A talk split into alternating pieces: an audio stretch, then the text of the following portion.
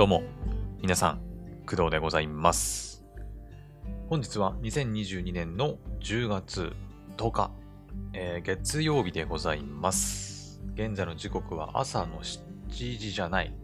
まあ、ほぼほぼ7時なんですけど、6時59分です。はい。えっ、と、今日はま月曜日ですけど、えっ、と、スポーツの日ということで、はい。まあ、祝日ですね。はい。まあ、皆さんもね、お休みの方が多いんじゃないかなとは思います。うん。ただね、まあ、スポーツの日ではあるんですけど、あいにくですね、私の住んでる地域はですね、今日は雨でございます。雨。まあ、なんか、天気予報とか朝のニュースで見た方わかると思うんですけど、なんか東北はね、なんか、すごい雨が降ってるらしいですね。らしい。ちょっとちゃんと確認したわけじゃないんだけど、うん。まあ、今もちょっとね、雨が降っていて、まあ皆さんに聞こえるほどではないけど、あの屋根にね、こう雨の音が、てか雨がね、当たる音が、うんまあ、聞こえたりはしてますね。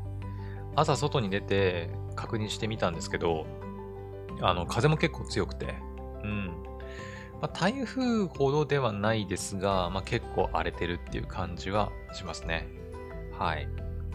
まあ、なので、せっかくのね、スポーツの日ではあるんですけど、まあ、屋、屋内というか家の中でできるようなね、スポーツぐらいしかできないような日になってます。はい。ちょっと外で、ね、あのなんか、スポーツやるような日では全然ないですね。うん。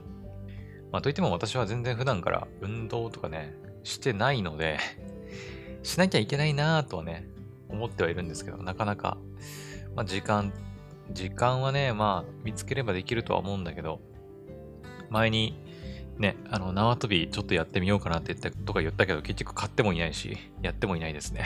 はい。まあ、なので、ね、せっかく月曜日の祝日、スポーツの日ということなんで、まあ、何かね、うん、普段やらないようなスポーツにちょっと挑戦してみるのも、まあ、ありじゃないかなとは思いますけどね。うん。まあ、それこそ家の中でできるスポーツといえば、あれじゃないですか。e スポーツ。ね。まあ、エレクトロニックスポーツ略かな？まあ、ゲームですね、ゲーム。うん。まあ、私はあんまり、ね、それこそ ゲーム内でもスポーツ、ね、毛嫌いしてるタイプで、えっ、と、Apex とか、まあ、Fortnite とか、まあ、他にもね、格ゲーとかいろいろ種類はたくさんあるんでしょうけど、私はそもそも対戦ゲームがあまり好きではないので、今もヘブン・バーンズ・レッドとか、クロンの奇跡とか、まあ、一人でね、黙々とできるようなタイプのゲームをやりがちなんで、ゲーム内においてもね、スポーツをしないということなんで、まあ、皆さんはせっかくね、今日スポーツの日なんで、うん雨降ってたら家の中で e スポーツをやってみるっていうのもありかなとは思います。はい。で、えっ、と、今日なんですけど、今日も、まあ、昨日、一昨日さらにその前から続けている、まあ、お話と同じで、2022年の秋アニメの話をしていきたいんですけど、あ、そうだ。あの、その前にね、あの、今日ちょっと私は頭痛くて、うん、そうだ、忘れてた。今自分が頭痛いことをちょっと伝えようと思ってたんだけど、忘れてたわ。えっ、と、今ね、めちゃくちゃ頭痛くてですね、結構久々ですね。うん。あの、意識的にね、水とか水分を取るようになってから、あまりね、頭の痛みに悩まされること、なくなったんですけど、今日は痛いですね。朝起きてからなんかずっと頭痛くて。多分ね、気圧じゃないかなと思います。うん、昨日もちゃんと水とかね、飲んでたし、なんだったら今もね、ここに、ここにね、あるんですよ。うん。タンブラーが実はあって、水飲んだりしてるんで、ね、まあ、水分不足ではないと思うんで、ってなるとやっぱ一番の原因は天気、気圧の変化かなと思いますんで、なので今日ちょっとね、あのもしかしたら舌が回ったりしてないかもしれないんですけど、はい、ちょっと頭が痛いということだけは押さえてもらえたらいいかなと思います。いや、本当にね、なあもう頭痛い。なので今日ちょっとね、ゲーム実況はちょっと控えておこうかなと思ってます、実は。うん。はい。まあちょっとね、あの、体調が良くない、体調ってほどでもないんだけど、うん、まあ頭痛くてね、ちょっと何するにも、なんか、ああ、めんどくさい。ああ、辛い、痛い、みたいな感じになっちゃってるんで、まあ、ちょっと今日はね、ゆっくり、まあ、アニメでも見ながら、ゆっくり過ごしたいと思います。はい。明日からはね、私も仕事ですね。はい。てな感じで、まあ今日もね、いつも通りアニメの感想とかをやっていくんですけど、まあ、ちょっと頭が痛いっていうのもあるので、まあ、ちょっと軽めにできたらいいなとは思っております。と言いつつも、まあ喋るのが私なんですけど、はい。で、えっ、ー、と、まあ早速ね、本題に入っていきたいところではあるんですが、えー、ちょっとね、また別のお話をしたくて、はい、アニメの感想の前にね、まあアニメの話題ではあるんだけど、えっ、ー、と、今日ね、朝起きたらですね、えっ、ー、と、ラブライブ。うん。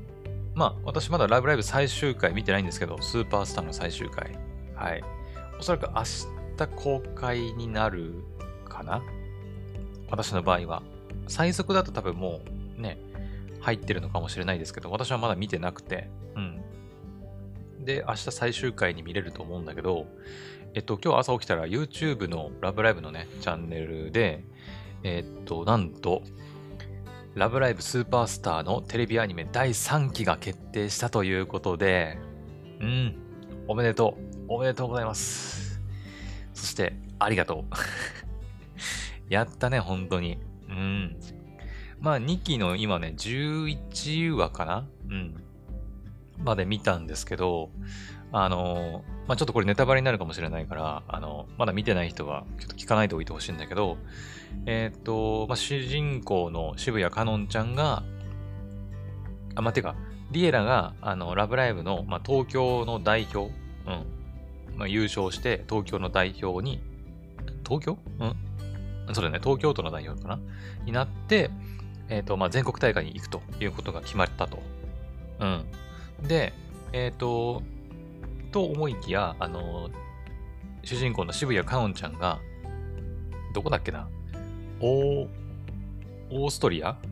なんかウィーン、ウィーンってオーストリアだっけ？ね。えー、ウィーンにある、あの、世界的にも有名な音楽学校に、ま、スカウトされると。うん。いうことが起きて、で、まあ、そこの音楽学校を卒業すると、もう、もう音楽の世界で、まあ、食っていけるようになるみたいな、まあ、そういう学校があるらしくて、うん、そこのスカウトを受けるんですよね、渋谷かのんちゃんが。はい。で、えっ、ー、と、行くのか行かないのか。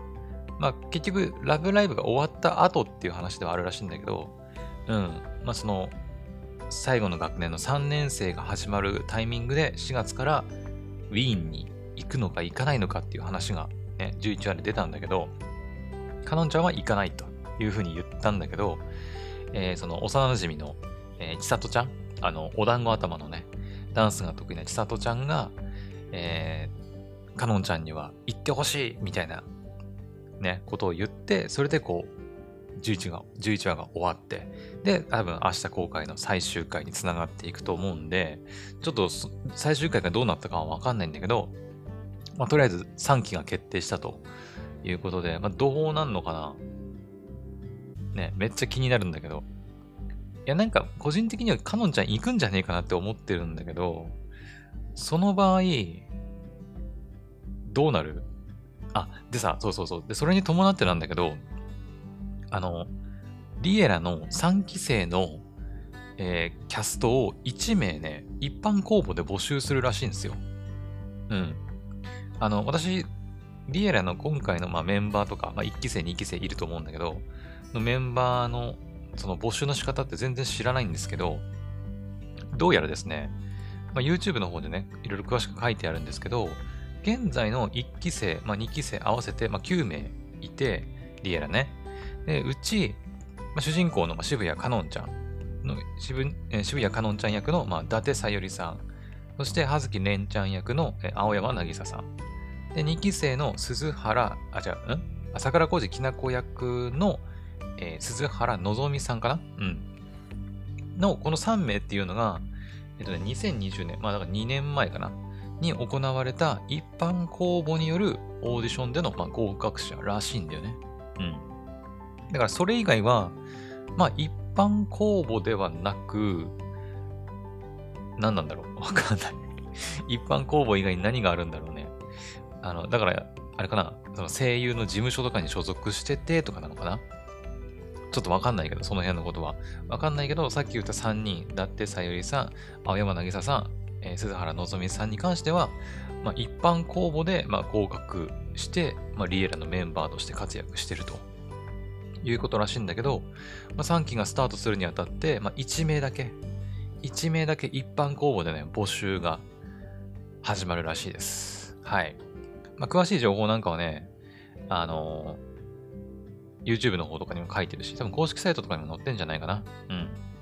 11月1日からエントリー受付が始まって、もう11月の間か、ウェブで始まるみたい。日本国内在住の15歳から22歳の女性で、うん、募集されてますね。はい。うん、遠方にお住まいの場合は合格された際に状況在住が可能な方とか、うん。保護者の同意が必要。未成年はね。うん。あと未婚の女性に限りますとか、まあいろいろなんか条件があるみたいなんですけど、ねえ。うん。だから、もしかして、この、いや、わかんないよ。あの、3期の、まあ、公募の、一般公募での募集が1名ってだけだから、まあ、普通にね、いわゆる、ま声優さんたちのオーディションで、あの、まあ、何人かまた募集ね、されていて、で、要は、なんていうの、3年目になるわけじゃないですか。まあ、その主人公の渋谷かのんちゃんたちからしたら、まあ、3年生の年になったらまた新しい1年生が入ってくるから、またリエラのメンバーが増えるのかなって思ってるんだけど、うーん、ね、その一般公募で募集する1名っていうのはもしかして、渋谷かのんちゃんの、その、まあ、言葉悪いけど後釜みたいな感じなんかな。後釜ににつくキャラクターなのかなってちょっと思ったりしたんだけど、わかんないよ。わかんないけど。だって新1年生 1, 1人しか入ってこないっていうのは、ちょっと、うんって思うし、で他にもメンバー入ってくるような気もするんで、ね、謎ですけど、ただ、まあ、最終回まだ見てないけど、渋谷かのんちゃんはウィーンに行きそうな気がしてるんだけど、どうかな？ね。どうでしょうね。わかんないわ。うん。なんかね、個人的にはやっぱ行きそうなね、気がしてるんですけど、やっぱそうなるとでも3年生の1年間は、まあ、渋谷かのんちゃんいないリエラになっちゃうから、やっぱ1人欠けてしまうわけですよ。うん。9名から8名にね。で、そこを補う意味で、やっぱ一般公募の追加メンバーというか、3期生が。でも3期生1人ってことはあり得るかな？ありえないか？さすがに。さすがに3期生で1人ってのはないか？ね。うん。だってそうなったらさ、それこそ残りのね、1期生のメンバーが3年生で、まあ1年間ね、いて、卒業した後によ、後に、あ、でもそしたらまた新しい1年生入ってくるのか。いや、わかんない。わかんないけど まあ、とりあえず、その3期生のキャストを1名募集するっていうことが、あの、発表されてるらしいんで、はい。まあ、あの、私のこのクドラジのリスナーさんはね、男性の方が多いんで、あの、あまり関係ないとは思うんだけど もしあの、これ聞いてね、あの、ラブライブ、リエラにね、リエラのメンバーになりたいっていう女性の方がいたら、まあでもだいぶね、限られるからね、15歳から22歳の女性なんで、うん。まあ、日本に住んでてね、はい、リエラのメンバーになりたいっていう人は、はい、まあ一般人でも応募できるらしいんで、ね、はい。もしかしたらこれで人生変わるかも、なんてこともね、あるかもしれないんで、ぜひ応募してみると面白いんじゃないかなと思います。はい。いや、でも本当明日配信になるラブライブ最終回楽しみですね。うん。3期も楽しみ。制作が決定しただけでいつから始まるとかは、まあ、書いてないけど、まあ、多分2023年の、まあ、夏？夏かな？うん、夏アニメじゃないかなとはちょっと思ってるけどね。ちょうど1年後だから。うん。ね。いや楽しみでございます。はい。あの今喋ってて思ったんだけど、ちょっと今日感想を話すのやめようかな。ちょっとちょっと感想を話すのやめようかな。ちょっと、実は他にもあと2点ね、話したいことがあって、うん、このまま行くと、ちょっとアニメの感想を話してる余裕がないかもしれないんで、ちょっと今日はやめとこう、やっぱり。うん、ごめんなさい。申し訳ないんだけど、あと2つね、ちょっと喋りたいことがあって、うん。あと2つはね、昨日見たアニメに関するちょっと話なんですけど、ちょっとこれだけ喋らせてください。はい。で、まず1つ目、えー、ラブライブ3期のが決まって、3期生のキャストが1名ね、一般公募で募集されるというお話がまず1つ目。はい。で、2つ目。2つ目は、えっ、ー、と、まあ、ヒロアカ。うん。え昨日ですね、私、ヒロアカの第6期の第2話、まあ、115話かな？うん、を見たんですけど、えー、ナンバー5ミルコさんっていうやつね。うん、見たんですけど、あのー、ミルコさんめっちゃかっこよかったね。まあ私、そもそもヒロアカのキャラクターとかそんなにね、詳しいわけでもないし、うん、あの、特に推しのキャラクターとかが、ま、いるっていうわけでもね、ないんですけど、まあ、今回その、初めて出てきたのかな？ナンバー、あ、じゃあナンバーワンでナンバーファイブ。そのヒーローってそのナンバーワン、ナンバーツーみたいなのがあるあるんですけど、元もナンバーワンがね、あの、オールマイト。で、今はナンバー、元ナンバーツーだったエンデバーがね、あの、オールマイトがいなくなったんで、まあ、実質ナンバーワン。で、えー、115話かな？で出てきたミルコさんっていうのが、まあ、ナンバーファイブらしいんでね。うん。まあ、それがね、あのね、めっちゃかっこよかった。女性の、あのね、個性、うさぎ？なんかうさぎっぽいことは、あの、うさぎ以上にできるっていうなんかあの、キャラクターなんですけど、このミルコさんがね、バチクソにかっこよくて、うん。もう、胸熱でしたね。まあ、あの、最後にね、最後って後半は、あの、なんだっけ、えー、遊泳のさ、え雷電気くんか。ね、雷くんが、うん、なんか前線に駆り出されて、なんで俺が前線に駆り出されてんだよって言いながら、まあね、突撃していって、まあ敵のヴィランのね、なんか幹部っぽいやつの雷攻撃を、なんか一手に引き受けて活躍するみたいなシーンもあって、まあそれはそれでね、やっぱかっこよかったんだけど、本当に今、あの、ヒロアカ、ね、えっ、ー、と、なんだ、ヒーロー VS 頂上解放戦線か。ね、ヴィラン連合みたいな。うん。要は、ヴィラン VS ヒーローのもう、ほんとね、総力戦みたいな感じになってて、もうすごくね、まあ、どの回をとっても結構、すごくこう、胸が熱くなる回なんですけど、昨日、昨日か、見た、ヒロアカの第115話はね、まあ、特になんか、まあ、今後もいっぱい出てくると思うんだけど、そういうシーン。もう胸熱のシーンいっぱい出てくると思うんだけど、あの、初めて見たミルコさん。めっちゃかっこよかったね。うん。なんかその足技がすごく、まあ、得意というか、まあ、うさぎの個性だから、うん。まあ、ジャンプしたり、まあ、蹴り入れたりとかっていうね、うん、蹴り主体の、まあ、あの、攻撃をするヒーローなんですけど、うん、なめっちゃ強かったし、まあ、ナンバー5をやっぱ背負ってるだけあるなっていうのもあるんだけど、あの、セリフがね、もう、男性顔負けというか バチクソにかっこよくて、うん。なんだろうね。あの、敵の、えー、ノームか。なんか、人工的に作られたような戦闘兵器みたいなやつらがいるんですけど、うん、それの、なんかもうハイエンドっていう、なんかね、下位、中位、上位っていう、まあ、ランク分け、まあ、上位の方が強いんだけど、さらにそこから、えー、強い、えハイエンドっていうね、ノームがいるんだけど、そのハイエンドの奴らがね、4, 4体か5体ぐらい出てきて、一気に。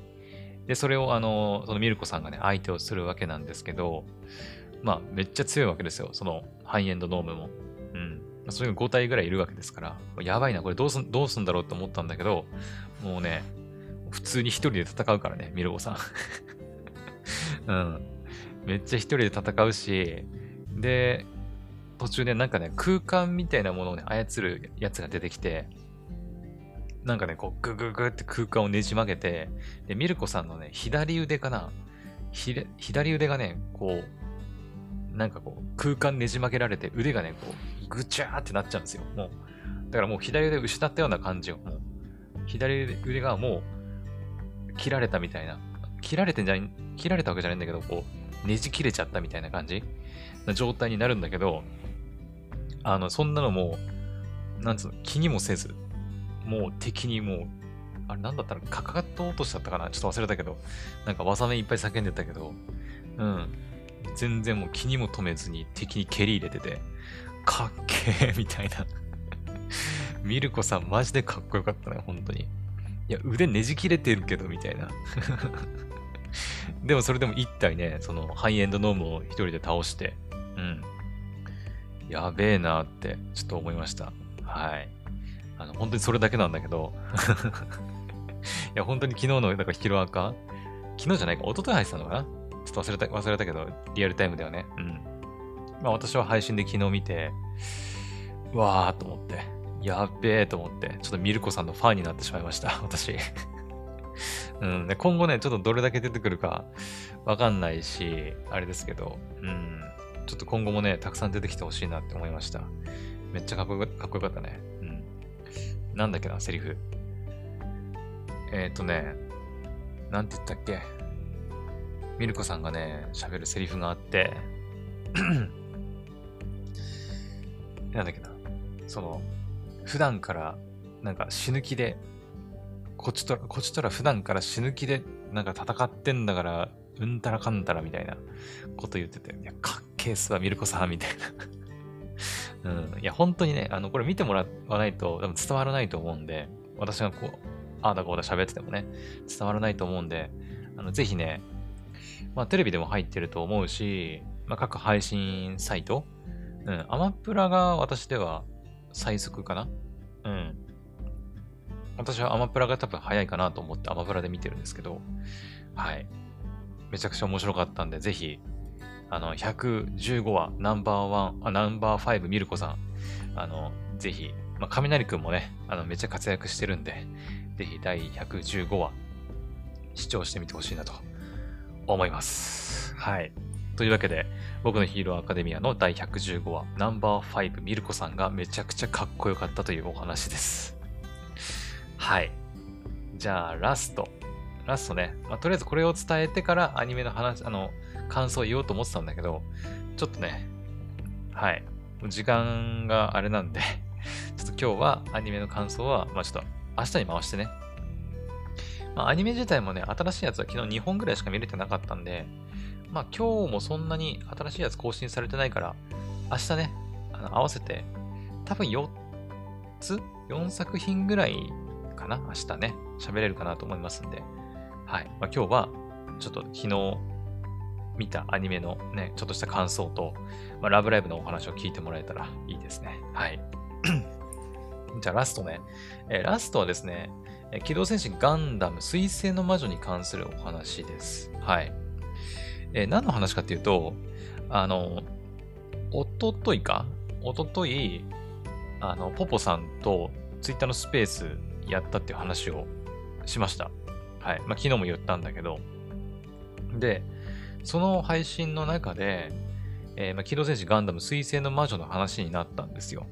うん。まあ、なったというか、あの、お互いにね、その今、見てるアニメ、と、秋アニメの中で、1話見た中で一番面白かったのはどれっていう話になって、で、ポポさんが最初に、まあ、do it yourself が面白いって言って、で、最初、その do it yourself の話をして、で、その後、えー、私がなんか好きな作品あるって聞かれて、えっ、ー、と、答えたのが、まあ、ガンダム面白かったなっていう話をしたんですよ。で、それでガンダムの話になったんだけど、で、その時に、えっ、ー、と、まあ、リスナーとしてね、最初参加されてた、まあ、翔さんも交えて、まあ、いろいろ話してて、あの、機動戦士ガンダム水星の魔女の公式サイト行くとわかるんですけど、えっと、オープニングテーマを歌ってる、えー、夜遊びさんのページがまあって、ミュージックっていうページがあって、そこにあの原作小説っていうのがあの見れるようになってて、うん。で、あの原作小説があるっていうことは知ってたんだけど、その原作小説って何っていう状態で止まってたんですよ、私。うん。でそしたら、えー、そのスペースの時に参加してた翔さんだったかなポップさんだったかな翔さんかなうん、に教えてもらったんですけど、あの原作小説が普通にウェブで読めると。うん。で、えっ、と、夜遊びっていうのは、えっ、と、そういう、なんだ、原作の小説みたいなものがありつつ、要はそういう世界観みたいなものを大事にしてるってことなのかな。うん、そういうのがありつつ、そこから楽曲を作るみたいな作り方をするアーティストらしくて、うん。まあ、それ自体も私初耳だったんですけど、えー、そうなんだって聞いてて、うん。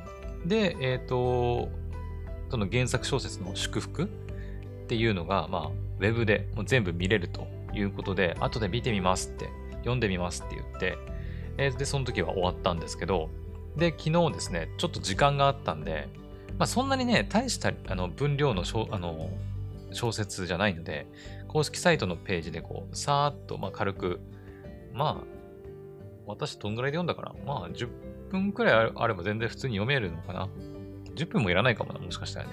うん、まあ、全然さーって読めるので、まあ、読んでみたんですけど、で、その話をちょっと今したくて。はい。で、えー、っと、読んだ感想なんですけど、そのスペースの配信の中でも言われてた通り、えっと、プロローグと第1話のまあ間の話になってはいました。はい。で、なってて、で、スペースの配信の中で、あの、まあ、3人でね、男3人で、そのいろいろ考察したんですけど、その主人公の、えー、なんだっけ、えっ、と、ちょっと待って、名前が出てこない。ちょっと待って、公式サイト調べれば。最近ね、こうやってね、名前が出てこないのよ。ちょっと待って。なんだっけリ、リレッタじゃなくて、なんか、あれ、なんだっけル、ル、ルーシーじゃなくて、あ、ルーシー、あれ？ちょっと待ってよ。ちょっと待ってね。えー、っと、えー、キャラクター、キャラクター。やばいやばいやばい。名前が出てこない。あ、スレッタだ、スレッタ。そうそう。で、スレッタちゃんがいて、原作小説見ながら喋った方が早いか。ミュージックページ行って、夜遊びさんのページがあって、これか、オープニングテーマ、夜遊び祝福、原作小説、ゆりかごの星っていうのがあるんですよ。で、私これ、まあ、小説って言うから、あの、これ、ページ飛んだら、普通になんか Amazon のページとかに飛ぶんかなって思ってたんですよ。うん。で、これがね、リンク踏むと、普通に公式サイトで、まあ、小説が全部公開されてて、うん、読めるんですよね。うん。はい。で、これを読みました。はい。で、さっき言ったように、まあ、プロローグと第1話の間の話になってます。はい。で、その、スペースの配信の中で、まあ、翔さんとかも言ったんだけど、あの、なんていうの？その、主人公の、まあ、スレッタちゃん、まあ、第1話でスレッタ・マーキュリーとで、いう風に出てきたんですけど、えっ、ー、と、プロローグの時の、あの、まあ、ちっちゃい女の子、うん、の名前が、まあ、スレッタちゃんじゃないんですよね。確か。うん。そうそうそう。スレッタちゃんじゃなくて、なん、それこそルーシーじゃなかったっけ？なんだっけ？もう全然忘れちゃってるんだけど。えっ、ー、とね、テストパイロットのエルノラ・サマヤかな？の娘が、まあ、おそらくスレッタちゃんじゃないのかなって話になったんですよね。うん。ただ、あの、何？なんで名前が変わってるのかっていう考察を、まあ、その配信の時にしてて、うん。で、その考察のなんで変わったのかっていうことなんだけど、実はもうワン世代、その、間に挟まってるんじゃないかっていう話になったんですよ。まあ、要は、えっ、ー、と、プロローグで出てきた、まあその、女の子、お母さんと女の子がいて、私はそのままあの、数年経って、そのちっちゃな女の子が成長したのがスレッタちゃんだと思ってたんだけど、もしかして、そのちっちゃい女の子の、が成長して、子供ができて、その子供がスレッタちゃんじゃないのかっていう話になったわけですよ。うん。まあ考察ね、あくまでも考察。っていうふうに、まあそのスペースの配信内では、まあ考察していて、へーって言って聞いてたんですけど、で、私も改めて、そのゆりかごの星っていうその原作小説読んだんですけど、私はね、あの、改めて自分で読んでみて、あの、読んでみて、そのスペースの配信内で翔さんが言ってたような考察はちょっと違う、まあ、考察というか、うん、そんなにややこしくはないんじゃないかなって思いました。はい。あのー、まあ、普通にね、これね、ゆりかごの星っていうタイトルのこの原作小説、あの、なんていうの？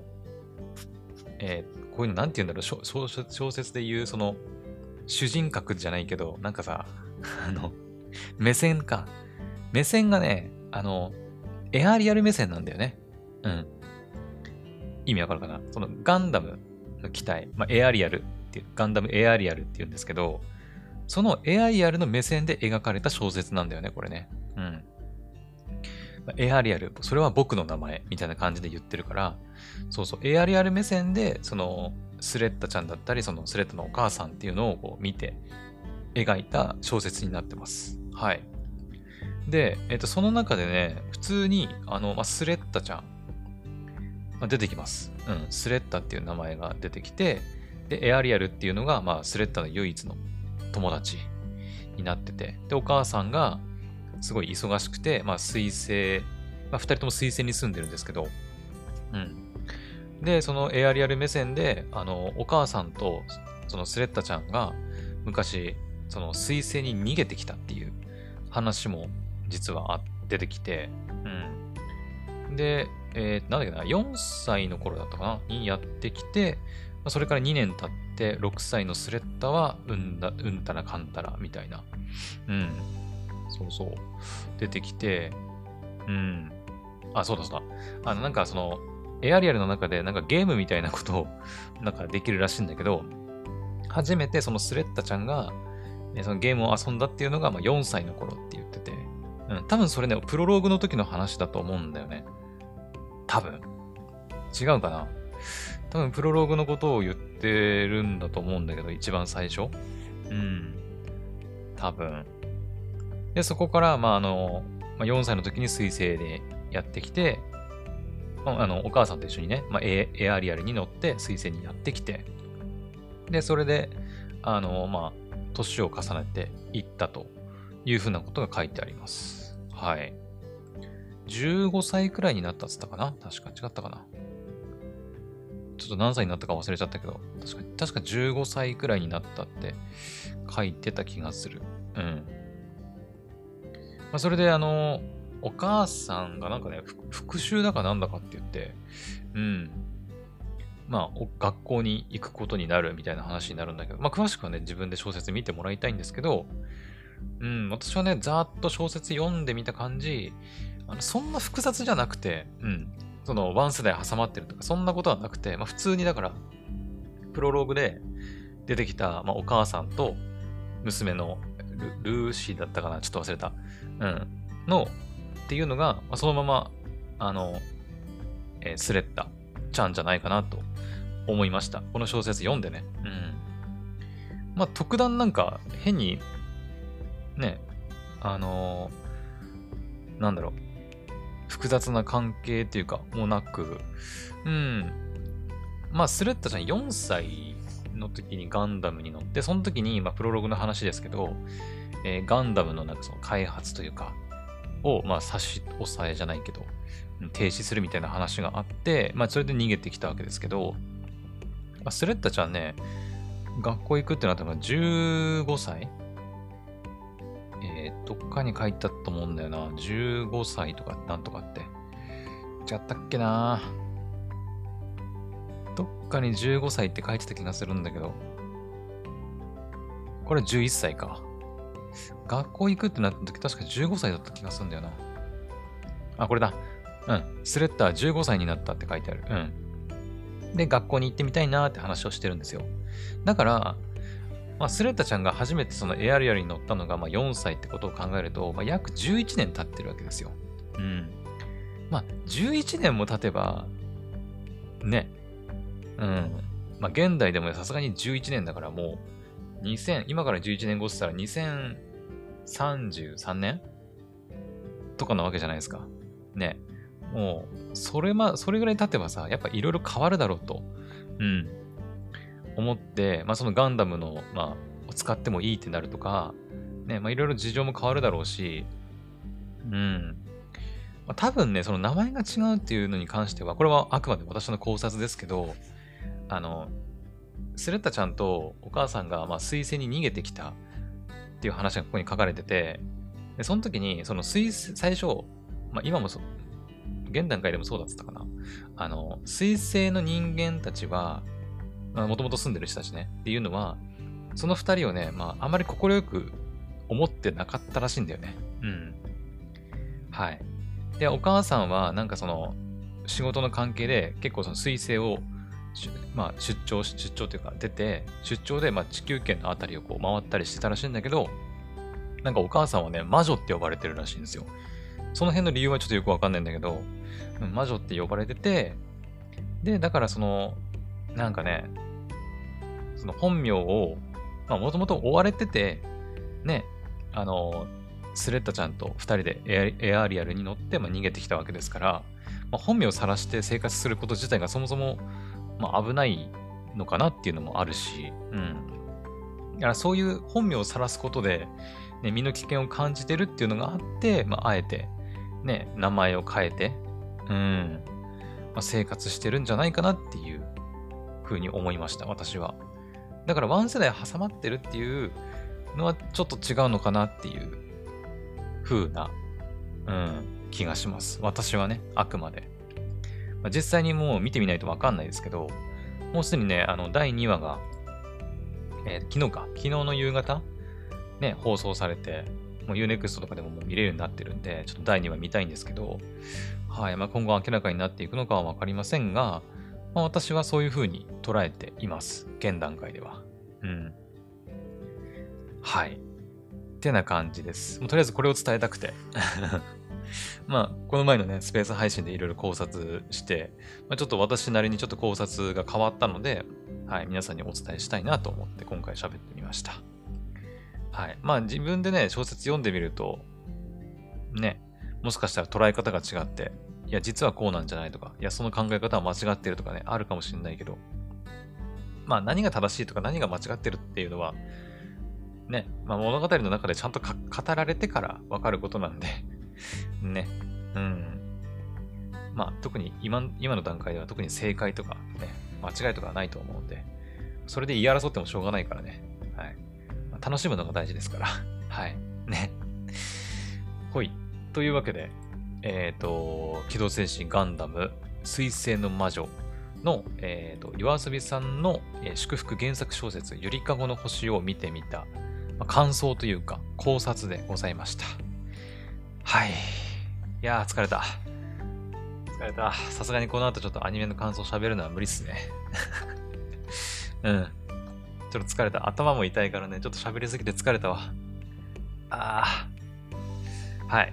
というわけで、あの、アニメの感想をね、ちょっとやるって言ったんですけど、えっ、ー、と、明日に持ち越そうかなと思います。はい。まあ、今日見るアニメと合わせてね、明日ご紹介しますんで、お楽しみにということで。はい。というわけで、えー、今回の配信はここまでにしたいと思います。はい。まあ、頭痛いですね。皆さんも、あの、気圧のね、変化で頭痛くなったりする人もいるかと思うんで、気をつけてください。はい。それでは、また次の配信でお会いしましょう。バイバイ。